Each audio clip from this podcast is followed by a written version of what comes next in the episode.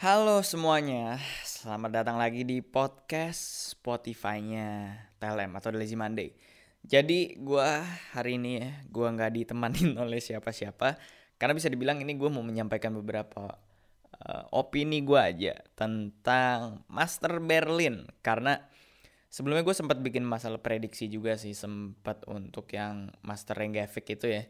Tapi sayangnya gue coba bener beberapa dan Sentinel yang menang, padahal waktu itu gue pegang tim Liquid gitu. Tapi pada kenyataannya sayang banget tim Liquid adalah sebuah tim yang overrated gitu ya. Tapi yang pasti hari ini kita mau ngebahas salah satu hal yang paling menarik dari Valorant untuk kita saksikan dalam waktu dekat, yaitu Master Berlin coy.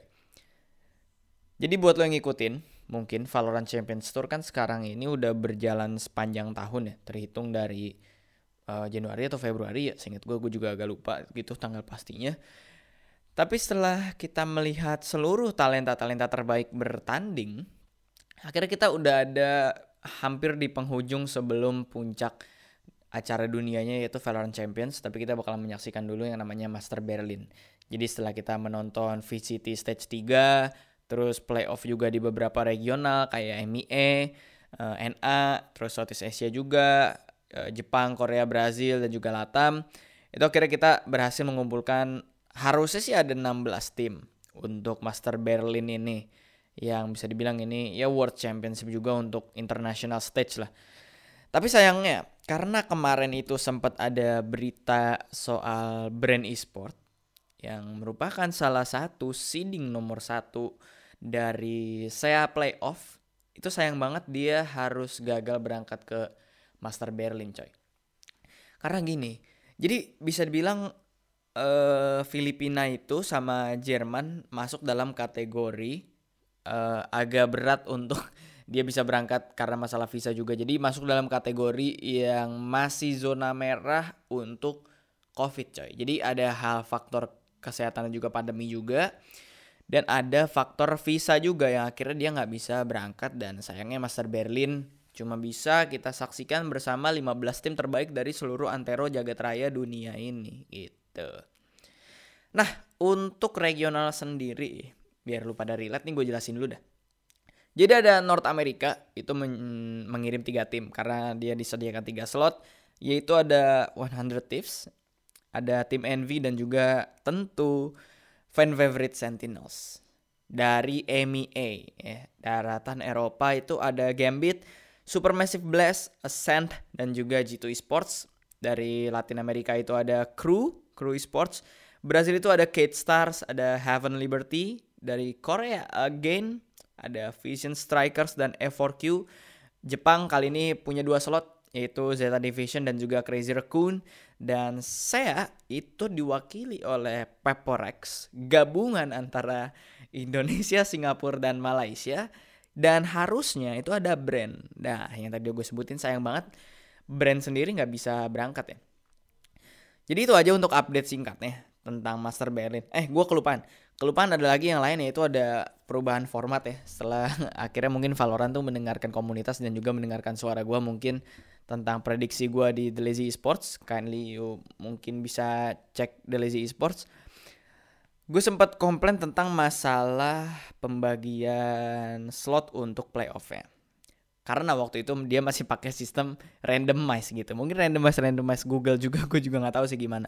Tapi untuk saat ini tentunya udah ada perubahan format, dimana akan dimulai dengan group stage terlebih dahulu. Terus habis itu baru ke babak main eventnya atau playoff ya. Nah group stage sendiri ya, karena Brand Esports itu nggak bisa tampil, akhirnya ada perubahan sedikit di grup D yang tadinya single elim jadi double round robin lah. Jadi semua tim bakalan bertanding satu sama lain gitu.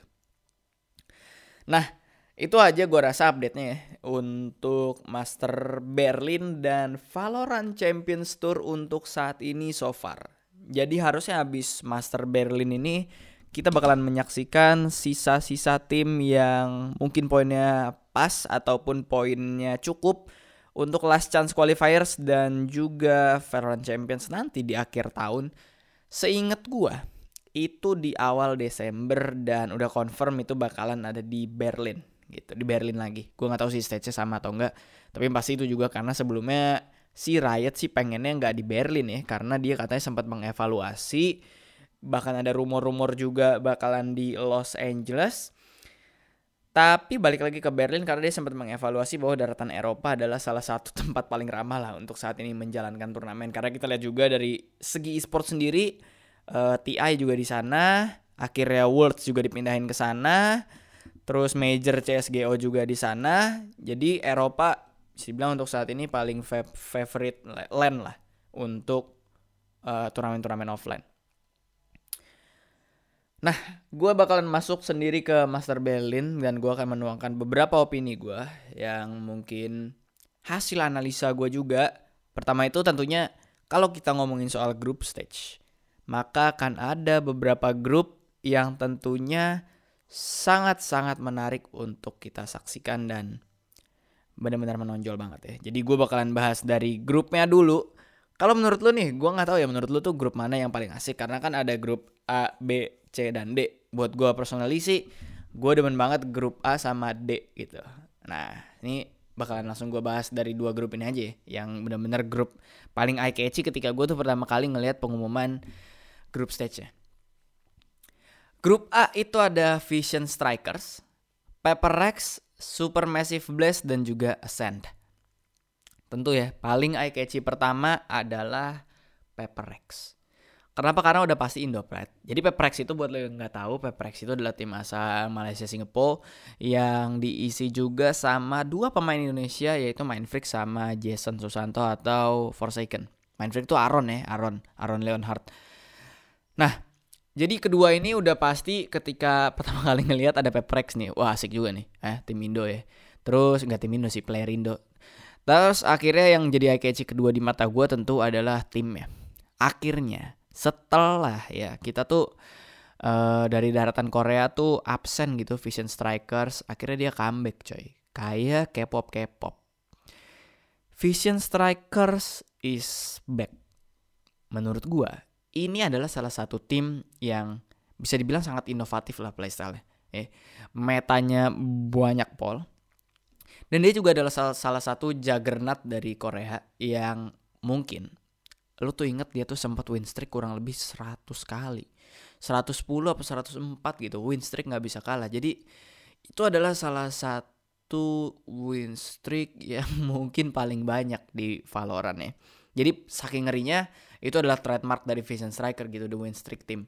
Dan yang lebih menurut gua agak mengerikan dari Vision Strikers, itu karena di stage tiga mereka tuh mulus banget nih Vision Strikers atau singkatannya V S. Jadi mereka tuh cuma kalah satu map doang. Itu pun sama F four Q yang masuk ke Master Berlin. Jadi sama-sama tim kuat. Dan dia adalah tim dengan six man roster tentunya dengan enam pemain. Plus Lakiya. Lakiya kita lihat di Master sebelumnya dia adalah salah satu tim yang bertanding menggunakan seragam Northturn Gaming. Tapi dia cabut dan pindah ke Vision Strikers coy. Northturn Gaming gak qualified ke Berlin. Alhasil ada Vision Strikers. Jadi memang Lakiya ini bisa dibilang adalah sesuatu orang paling gak paling sih, tapi orang cerdas lah di Valorant. Dia adalah strategic minded dan juga clutch, mas, clutch master gitu. Dengan Skye mainnya, flash-flashnya yang on point banget. Ditambah dengan somehow gak tau kenapa player Vision Strikers tuh benar-benar punya setiap gimana ya, set, gue ngedeskripsinya jadi setiap titik di map itu mereka punya cara nge-counternya dan mereka punya cara untuk ngalahin lu tuh ada di situ tuh dia bisa gitu. Jadi dari segi map sendiri penguasaannya emang bisa dibilang Vision Strikers ini ngeri. Jadi gue benar-benar tertarik banget ngelihat bagaimana Vision Strikers di Berlin. Tapi kalau misalkan itu Vision Strikers bakalan berhadapan dengan Paper Rex. Nah, ini dia yang bikin gue agak sedikit skeptis soal P R X nih. Ya kan? Menurut gue pribadi sih, menurut gue pribadi tuh agak berat kayaknya untuk Paper Rex nantinya melawan Vision Strikers. Buat gue chance untuk menangnya tuh agak kecil aja. Ya. Tanpa meng apa ya mengagungkan player luar dan uh, membiasakan player-player Indonesia. Tapi dari segi statistik dan strategi menurut gue itu memang agak sedikit next level kalau Vision Strikers dibanding dengan Paper Rex gitu. Nah, Paper Rex sendiri, sedangkan di satu sisi dia biasanya tuh common cara mainnya tuh gue ngejelasinnya mungkin bisa dibilang single momentum banget lah. Kadang satu orang doang nih yang jadi momentum utama, terus sisanya timnya bisa ngejebret. Dan ya mungkin entry frag-nya satu, terus sisanya kayak bisa ngejebret dan nge-support dari belakang. Menurut gue Paper Rex playstyle-nya kayak gitu. Jadi bisa dibilang Jason bakalan eksplosif banget, dan teman-teman yang lain ngikutin uh, pacing-nya dia dan momentum dari single player-nya ini. Gitu, si Jason mungkin, si f zero saken. Nah, tapi di satu sisi dia adalah salah satu tim yang menurut gua itu gampang banget dijebret di common-common spot gitu. Jadi kayak harusnya tuh lu bisa banget nih, kayak di satu titik lu tuh bisa menangin fight itu. Tapi sayang banget karena satu dan dua hal Paper Rex mungkin malah jadi kalah gitu. Menurut gua itu beratnya Paper Rex dan P R-nya untuk saat ini. Jadi menurut gua salah satu cara untuk gimana Paper Rex bisa make a play adalah dengan bermain gak kayak dia main biasanya. Jadi ini mungkin sebuah adaptasi yang agak sulit untuk Paper Rex, dimana mereka harus mengubah playstyle mereka, dimana sekarang tuh sekarang tuh bisa dibilang pakem lah di saya eh. P R X sama Brand pakem nih di saya sama Extend, karena itu sayang aja ya Patipan gak kembali. Oh ya, ada update, Patipan is back boys. Minum dulu ya. Nah, balik lagi. Jadi gue rasa itu salah satu counter cara untuk gimana Paper Rex itu bisa menangin fight lawan Vision Strikers. Walaupun menurut gue Vision Strikers terlalu next level sih untuk Paper Rex. Jadi ya agak kecil aja chance-nya, jadi sorry banget untuk Southeast Asia.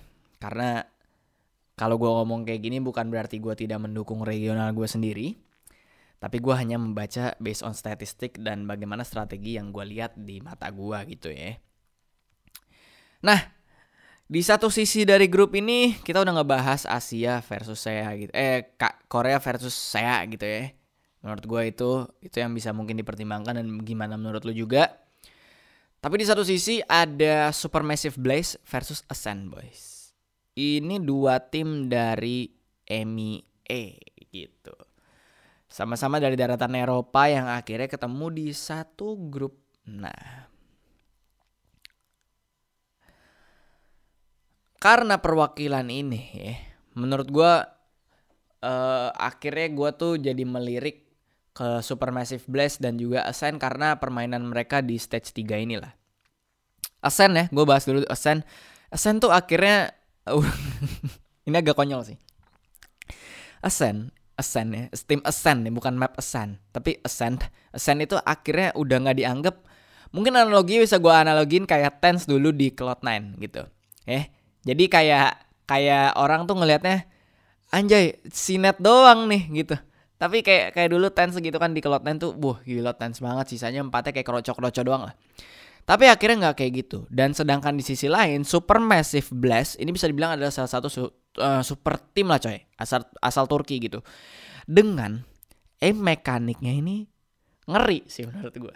Jadi grup A ya, grup A ini adalah hidup dan matinya top tier tim asal Korea, top tier tim asal S E A, dan satu-satunya perwakilan asal S E A, dan dua top tier tim asal Eropa boys.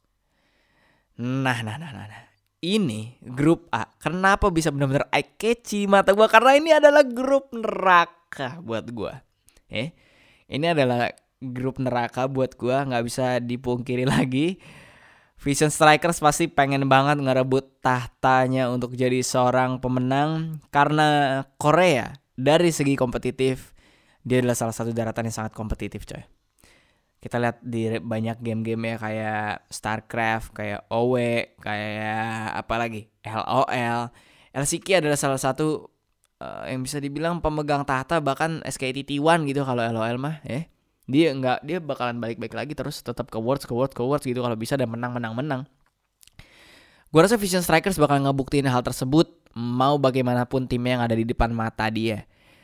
Buat gue sih Vision Strikers benar-benar salah satu tim yang eye catchy banget, tapi Supermassive Blaze dan juga Ascend nggak bisa didiemin. Ini tim benar-benar juga eye catchy di stage tiga kemarin gitu ya. Minum dulu lagi coy, biar nggak seret.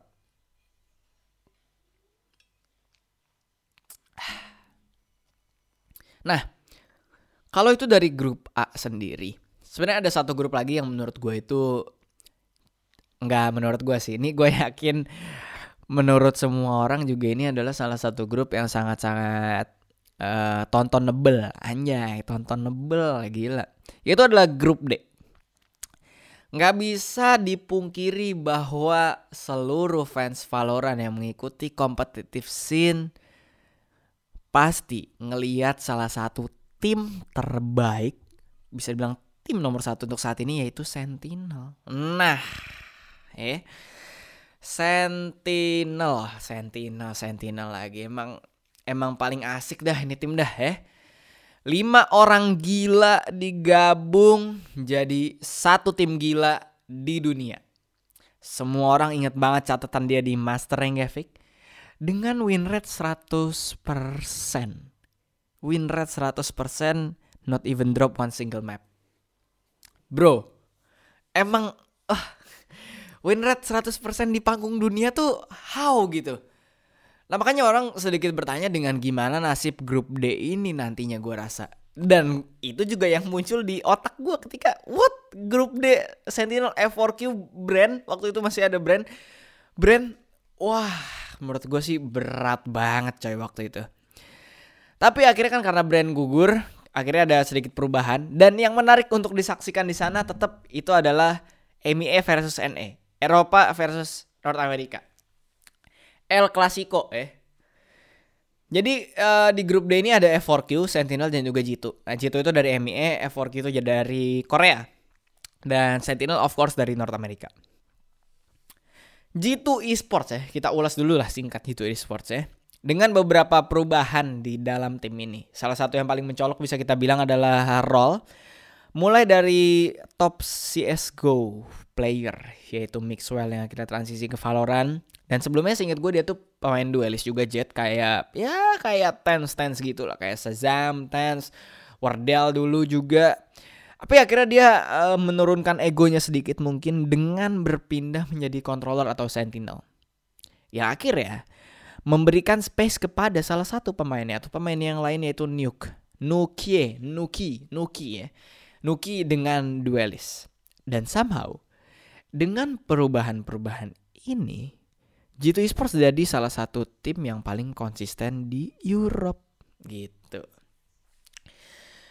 Memang ya, memang memang menurunkan sedikit ego di dalam satu tim, melakukan beberapa perubahan, meracik format-format baru mungkin adalah salah satu cara untuk tim ini bisa akhirnya compete ke high, highest level gitu. Kelosi juga duelist, akhirnya tim ini juga kan bersama dengan perubahan ini mereka tuh bisa akhirnya ngalah-ngalahin top tier pada saat itu. Yang bisa dibilang dari track record mereka sebelumnya, top tier-top tier di kalian ini emang ngeri banget. Kayak Fnatic, terus ada Fun Plus Phoenix, ada Guild Esports juga. Tapi sayangnya memang mereka belum bisa menurut gue untuk lawan kayak Gambit ataupun Ascend itu ya. Tapi memang dari statistik sendiri mereka kalah sih sama tim ini. Dan di sisi lain grup ini itu ada tim dari Korea juga, yaitu F four Q. Korea-Korea ya, ini sebuah daratan yang dulu tuh komunitas C S gue sempet tinggi. Kalau kita ingat kayak Solo, player-player lama, player-player Northturn, itu semua adalah pemain-pemain C S G O. Jadi di community-nya masih di sana, orang-orangnya masih di sana. Ketika dapat sebuah game baru, ya bisa mendominasi gitu. F four Q juga Korea adalah salah satu daratan penghasil Overwatch player terbaik ya. Kita bisa lihat banyak banget player Korea di Overwatch League. Hah? Main di Australia, main di N A gitu. Tapi yang pasti F four Q juga bisa dibilang adalah sekumpulan profesional player yang gak sengaja yang gak sengaja bisa main di panggung dunia. Personality tim ini tuh agak unik ya menurut gue. Karena dengan dua pemain dari Overwatch, yaitu Bunny dan juga Zunba, akhirnya kita tahu seberapa mengerikan transisi dua player ini, ya. Dengan playstyle yang fast pace dan juga agresif. Gak tahu kenapa pas aja sama tim ini. Dan ya lu tau lah kalau agresif player kayak gini teman-temannya bakalan support banget di belakang. Dan ya gue gak bisa bicara banyak tentang F four Q karena gak tahu kenapa unik aja ini tim itu menurut gue. Lo gak bisa deskripsiin kayak lo mendeskripsikan Vision Strikers sih menurut gue. Tapi di satu sisi masih ada tim lain lagi, yaitu Sentinel, ya. Ini eh, fan favorite lah, ya. TenZ, ShahZaM, Dapper, ShahZaM. Satu lagi siapa ya? Gue selalu lupa nih kalau Sentinel. Satu lagi TenZ, ShahZaM, Dapper, ShahZaM, sick ya, sama si sick. Emang beneran sick gitu lima-limanya.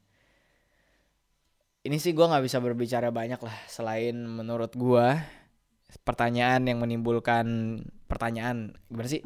Selain menurut gue adalah dengan adanya Sentinel lagi menimbulkan pertanyaan. Buat gue kayak apa ya, apakah Sentinel masih tim terkuat untuk saat ini? Atau Sentinel tuh sebenarnya bisa dikalahin gak sih dengan tim-tim yang sekarang?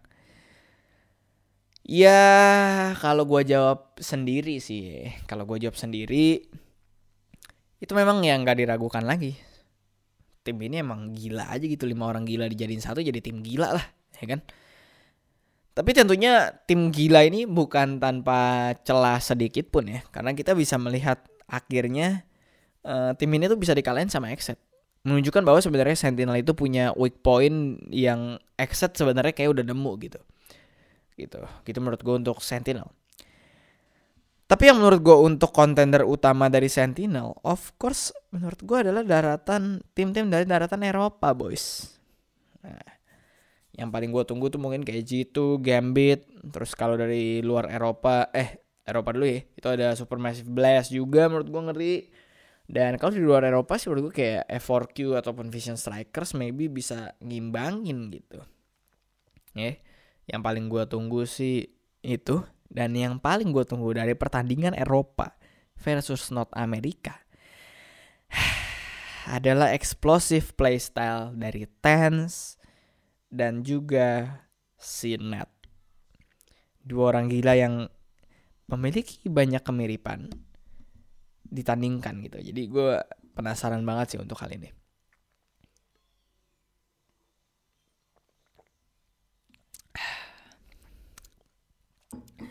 Selanjutnya yang mungkin rada-rada menarik untuk gue bahas itu tentang agent kali ya. Agent pick dan juga meta sih gue gak terlalu lah menurut gue. Ya ntar gue bakalan bahas sih, tapi gue bakalan mulai dulu dari agent ya. Patch tiga titik nol, ada kemarin itu perubahan ekonomi ya. Agak ada perubahan ekonomi dari Riot Games. Dan kita sendiri udah sempet lihat tentang bagaimana Uh, ekonomi ini bisa akhirnya para tim tuh beradaptasi soal masalah ini meskipun itu di regional mereka, itu di regional mereka. Jadi kita bakalan ngelihat hmm, di panggung internasional soal patch tiga titik nol untuk masalah ekonomi ini. Ngomongin soal agent, tadi gue pindah dulu ya ke ekonomi. Tapi ngomongin soal agent nih, uh, kayaknya sih, kayaknya dengan berubahnya gaya main yang lebih dinamis tentunya karena ada Astra ya. Itu itu menurut gue dengan tim-tim juga yang harusnya lebih improve dibanding Master Reykjavik karena kita tahu uh, utility usage dan aim adalah salah satu kunci kemenangan untuk para tim di samping strategi. Itu bahkan ada beberapa uh, agent yang balik ya, dari Master Reykjavik. Menurut gue harusnya sih ada ada beberapa perubahan meta dari Master Reykjavik loh, udah pasti itu. Tapi yang pasti ada beberapa agent juga yang harusnya itu stay on the line dan bakalan tetap tetap di-pick untuk di Master Berlin ini. The one and only Jett menurut gue. Ya. Yeah. Ya di Master Reykjavik sih kalau dari data ya, gue tadi sempat ngecek itu Jett sendiri punya, nah ini nih, punya delapan puluh persen pick rate di Master Reykjavik gitu. Favorite agent juga. Tapi kalau lu tanya kenapa, karena dia adalah salah satu agent dengan mobilitas paling tinggi. Punya apa ya, playstyle yang menurut gue tuh sangat-sangat dinamis ya. Tiga cloud burst, updraft, ngedash, flashy, quick kills gitu-gitu. Pemain O P bisa, entry frag bisa, uh, jadi orang pertama bisa ya kan. Jadi ini bisa jadi agent yang unik aja Jett itu ya. Jadi dengan agent-agent kayak Jett, kayak Raze, kayak Reina, kayak Skye, agent-agent high, high risk high reward lah kalau gue bilang. Itu agent-agentnya high risk high reward. Itu harusnya bakalan tetap masuk uh, pick rate yang cukup tinggi menurut gue untuk di Master Berlin sendiri ya.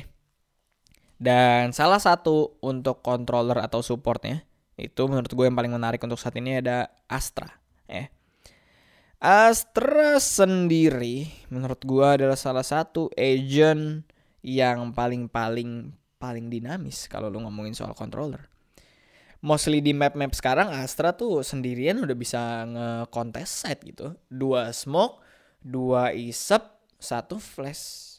Eh, dan naruhnya bisa bakalan on point banget. Maksud gue bisa kayak bladar-bladar-bladar barengan gitu lah. Nah, iya. Jadi menurut lu sendiri gimana untuk pick agent ini? Untuk tim-tim juga dan untuk para player-player. Jadi gue rasa itu aja yang mau gue sampaikan tentang opini gue untuk Master Berlin. Kalau ngomongin soal prediksi gue, aduh agak berat nih siapa yang bakalan menang nih. Waktu lalu gue sempat dikecewakan dengan, aduh gue uap. Sempat dikecewakan dengan tim Liquid. Ternyata setelah melihat hasil Sentinels yang sebegitu mengerikan, sepertinya hati saya akan kembali ke tim ini lagi ya. Gue akan pegang Sentinel lagi sih di Master Berlin ini. And, karena gak bisa diragukan lagi dia adalah tim terbaik di dunia untuk saat ini. Melihat meskipun mungkin ada beberapa tim yang bisa ngekontes dia, tapi di satu sisi pengalaman bisa berbicara juga gitu. So jangan lupa nonton Master Berlin guys. Harusnya sih pas gue upload ini besok ya Master Berlin ya. Tanggal sepuluh September. Bentar, tanggal sepuluh September sampai tanggal sembilan belas September dua ribu dua puluh satu. Menyaksikan kembali lagi siapa untuk Master ini ya. Tim terbaik di dunianya untuk saat ini. Habis itu kita bakalan mungkin coba lihat Valorant Champions. So see you guys. Joshua signing out. Eh, jangan lupa follow Thailand. Dia The Lazy Monday dan gue sendiri. Kalau lo mau dapetin uh, pembahasan-pembahasan e-sport, lo bisa cek gue di YouTube ada di The Lazy Esports. Ada Instagram gue juga di The Lazy Esports. Dan lo bisa cek gue pribadi di et joshua rintata dot c. Gue ada di Instagram. So see you soon guys. Itu aja ya pembahasan Master Berlin gue. Menurut lo pada gimana? Kalau misalkan lo mau berkomentar dan menanggapi pendapat gue, lo bisa lah tinggal D M D M gue aja di Instagram gitu. So see you soon guys. Bye bye. Thank you for listening, boys.